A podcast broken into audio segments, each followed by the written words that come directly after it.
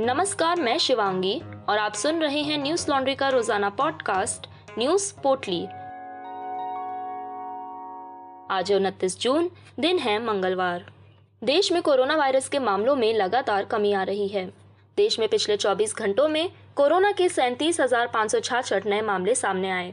वहीं पिछले चौबीस घंटों में कोरोना से नौ सौ सात मरीजों की मौत हो गई। स्वास्थ्य मंत्रालय के मुताबिक मंगलवार को एक सौ दो दिनों से ज्यादा वक्त के बाद इतने कम केस दर्ज हुए हैं। देश में एक्टिव मामलों की संख्या घटकर पाँच लाख बावन हजार छः सौ उनसठ रह गई है। देश में रिकवरी रेट बढ़कर छियानवे दशमलव आठ सात फीसदी हो गया है। वहीं दैनिक पॉजिटिविटी रेट दो दशमलव एक दो फीसदी है। कोरोना को हराने के लिए देश में वैक्सीनेशन का काम भी तेज गति से चल रहा है। देश में पिछले चौबीस घंटों में कोरोना वायरस की बावन लाख छिहत्तर हजार चार सौ सत्तावन वैक्सीन लगाई गई। इसके साथ ही देश में कुल वैक्सीनेशन का आंकड़ा बत्तीस करोड़ नब्बे लाख उनतीस हजार पाँच सौ दस हो गया। कम होते कोरोना के मामलों के बीच मुंबई से एक अच्छी खबर सामने आई। मुंबई बीएमसी के सीरो सर्वे में तकरीबन पचास प्रतिशत बच्चों में एंटीबॉडी मिली है। रिपोर्ट के मुताबिक जिन बच्चों में एंटीबॉडी मिली है वे कभी न कभी कोरोना से संक्रमित रह चुके हैं। विशेषज्ञों की माने तो ये एक राहत वाली बात है। एंटीबॉडी बन जाने के कारण तीसरी लहर के दौरान इन बच्चों में कोरोना संक्रमण का खतरा कम हो गया है। सर्वे के मुताबिक दस से चौदह साल के तिरपन दशमलव चार तीन प्रतिशत बच्चे संक्रमित हुए हैं। प्रशांत भूषण के टीके के प्रभाव वाले ट्वीट पर ट्विटर ने कार्रवाई की है। प्रशांत भूषण के ट्वीट को भ्रम फैलाने वाला ट्वीट बताते हुए ट्विटर ने उनके अकाउंट को बारह घंटों के लिए ब्लॉक कर दिया था, जिसे आज सुबह अनब्लॉक किया गया। सामाजिक कार्यकर्ता और वकील प्रशांत भूषण ने ट्वीट कर कहा कि सरकार टीकों से होने वाली अनहोनी घटनाओं की निगरानी नहीं कर रही है और ना ही टीकों से जुड़े डेटा जारी कर रही है। उन्होंने ये भी कहा कि उन्होंने वैक्सीन नहीं ली है और भविष्य में लेने का इरादा भी नहीं है। उन्होंने ट्वीट कर कहा, कोट, स्वास्थ्य और युवा लोगों में कोविड के कारण गंभीर स्थिति होने या मरने की कोई संभावना नहीं है, बल्कि वैक्सीनेशन के बाद उनके मरने की संभावना अधिक हो जाती है, अनकोट। भूषण के इन ट्वीट्स को सोशल मीडिया साइट ट्विटर ने मिसलीडिंग यानी भ्रामक के रूप में चिन्हित किया है। ट्विटर पर भारत का गलत नक्शा दिखाए जाने को लेकर ट्विटर इंडिया के एमडी पर एक और एफआईआर दर्ज हुई है। हालांकि विवाद बढ़ता देख ट्विटर की तरफ से इस गलती को ठीक कर लिया गया था। बता दें, ट्विटर ने केंद्र शासित प्रदेश जम्मू कश्मीर और लद्दाख को भारत से अलग दिखाया था। मनीष महेश्वरी के खिलाफ उत्तर प्रदेश के बुलंदशहर में केस दर्ज किया गया है। बजरंग दल के नेता प्रवीण भाटी की तरफ से ये गलत नक्शा दिखाए जाने को लेकर शिकायत की गई थी। नए आईटी नियमों को लेकर चल रहे टकराव के बीच एक महीने के अंदर ट्विटर पर दो एफआईआर दर्ज की जा चुकी हैं। इसके पहले वाले केस में कर्नाटक कोर्ट से महेश्वरी को राहत मिली थी। कर्नाटक कोर्ट के आदेश के बाद उत्तर प्रदेश पुलिस ने इस मामले को सुप्रीम कोर्ट में चुनौती दी है।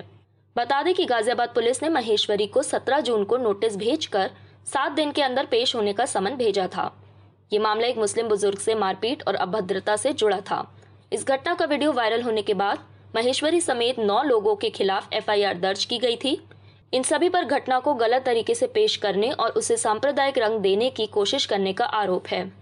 गाजियाबाद के लोनी में हुई इस घटना में कई अफवाहें, असत्य बातें और फेक न्यूज फैलाई जा रही हैं। न्यूज लॉन्ड्री के रिपोर्टर्स अश्विनी कुमार सिंह और एना प्रियादर्शनी ने ग्राउंड से मामले की पड़ताल की। हमारी छानबीन में पता चला है कि इस मामले में कोई सांप्रदायिक एंगल नहीं है और ना ही आपसी रंजिश, बल्कि राजनीति के कारण इस मामले को सांप्रदायिक बनाया गया।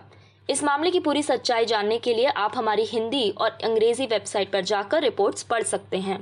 हम इस तरह की ग्राउंड रिपोर्ट्स के जरिए आप तक सच्चाई ला सकें, इसलिए बहुत ज़रूरी है कि आप हमें सपोर्ट करें।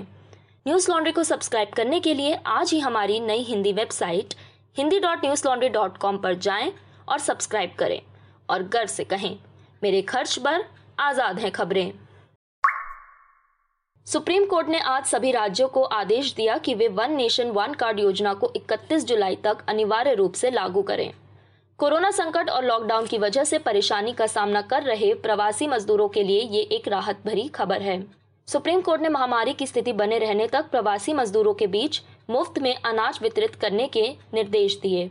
सुप्रीम कोर्ट ने केंद्र को निर्देश दिया कि राज्य और केंद्र शासित प्रदेशों में मुफ्त अनाज आवंटित किया जाए। राज्यों को निर्देश दिया गया है कि जिन लोगों के पास राशन कार्ड नहीं है वो अन्न वितरण के लिए योजनाएं बनाएं और केंद्र उसके अनुरूप खाद्य पदार्थों की व्यवस्था करें। न्यायमूर्ति अशोक भूषण और न्यायमूर्ति एम आर शाह की पीठ ने तीन कार्यकर्ताओं की याचिका पर कई निर्देश पारित किए हैं। इनमें केंद्र और राज्यों को प्रवासी मजदूरों के लिए खाद्य सुरक्षा, नकदी हस्तांतरण और अन्य कल्याणकारी उपाय सुनिश्चित करने के लिए निर्देश देने की अपील की गई थी। अंजलि भारद्वाज, हर्षमंदर और जगदीप छोकर की याचिका में कहा गया कि प्रवासी मजदूर कोविड उन्नीस की दूसरी लहर के दौरान देश के विभिन्न हिस्सों में कर्फ्यू और लॉकडाउन के लगाए जाने से संकट का सामना कर रहे हैं, लिहाजा सरकार की कल्याणकारी योजनाओं का उन्हें लाभ मिले।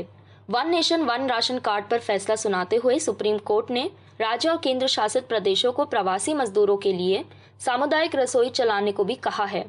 सुप्रीम कोर्ट ने केंद्र को असंगठित क्षेत्रों में श्रमिकों के पंजीकरण और उन्हें लाभ देने के लिए एन आई सी की मदद से इकतीस जुलाई तक पोर्टल विकसित करने का निर्देश भी दिया है।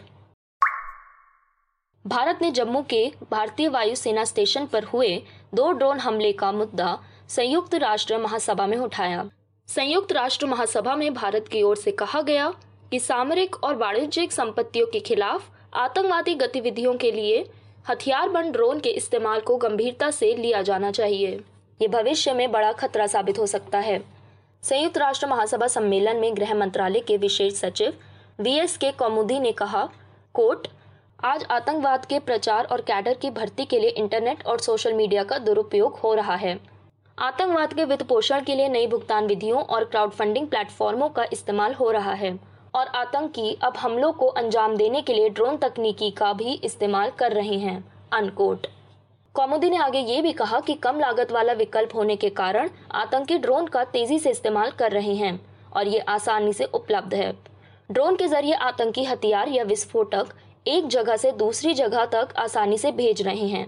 ये दुनिया भर में सुरक्षा एजेंसियों के लिए खतरा और चुनौती बन गया है। आपको बता दें कि जम्मू में भारतीय वायुसेना के एयरबेस पर शनिवार देर रात को आतंकियों ने विस्फोटक गिराकर हमला किया था। आतंकियों ने विस्फोटक को ड्रोन की मदद से गिराया था। पाकिस्तानी आतंकवादियों ने महत्वपूर्ण प्रतिष्ठानों को निशाना बनाने के लिए पहली बार ड्रोन का इस्तेमाल किया है। पहला विस्फोट शनिवार देर रात एक बजकर चालीस मिनट के आसपास हुआ, जबकि दूसरा उसके ठीक छह मिनट बाद हुआ। इस बम विस्फोट घटना में दो वायुसेना कर्मी घायल हुए थे। आज बस इतना ही। कोरोना प्रोटोकॉल्स का ध्यान रखें। नमस्कार। न्यूज लॉन्ड्री के सभी पॉडकास्ट टिचर, आईट्यूज और दूसरे पॉडकास्ट प्लेटफॉर्म पे उपलब्ध हैं। खबरों को विज्ञापन के दबाव से आजाद रखें। न्यूज लॉन्ड्री को सब्सक्राइब करें।